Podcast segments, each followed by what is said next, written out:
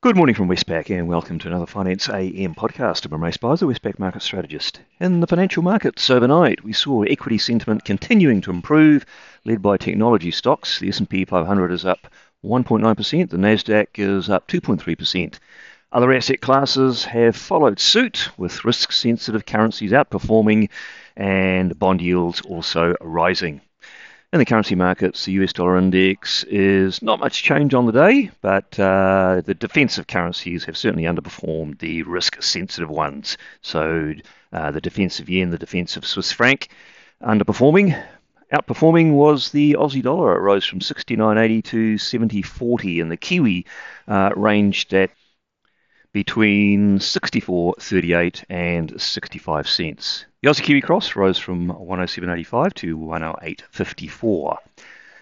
In the interest rate markets, uh, both short and long end yields rose. In the US, two year Treasury yields up from 4.16 to 4.23%, 10 year yield up from 3.46 to 3.55%.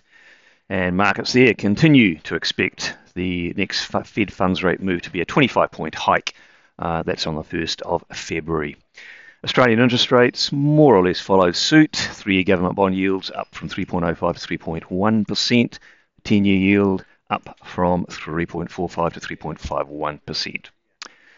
And commodities, uh, Brent crude oil up again, 1.1% to $88. Copper, not much change. Gold, not much change. And iron ore, uh, still stuck at $125, as it probably will be for most of the week given the China holiday. The data out overnight was uh, of no real consequence for the markets, but we did have a US leading index from the conference board. Uh, it was weaker, and indeed it expressed widespread weakness, indicating a negative turn likely for the economy in the coming quarters. On the day, uh, what are markets going to be looking at? In Australia, we get the monthly NAB business survey. Uh, the recent pessimistic turn in business confidence uh, will be the key focus uh, in this survey. And in New Zealand, we'll get uh, services PMI, not really a market mover, but it'll give us a fairly timely update on the services sector, which have uh, shown signs of cooling demand of late.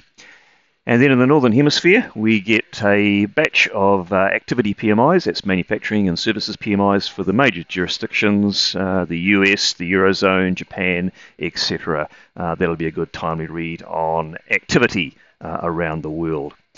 Well, that's it from me today. Thank you for listening. I'll be back again same time tomorrow morning.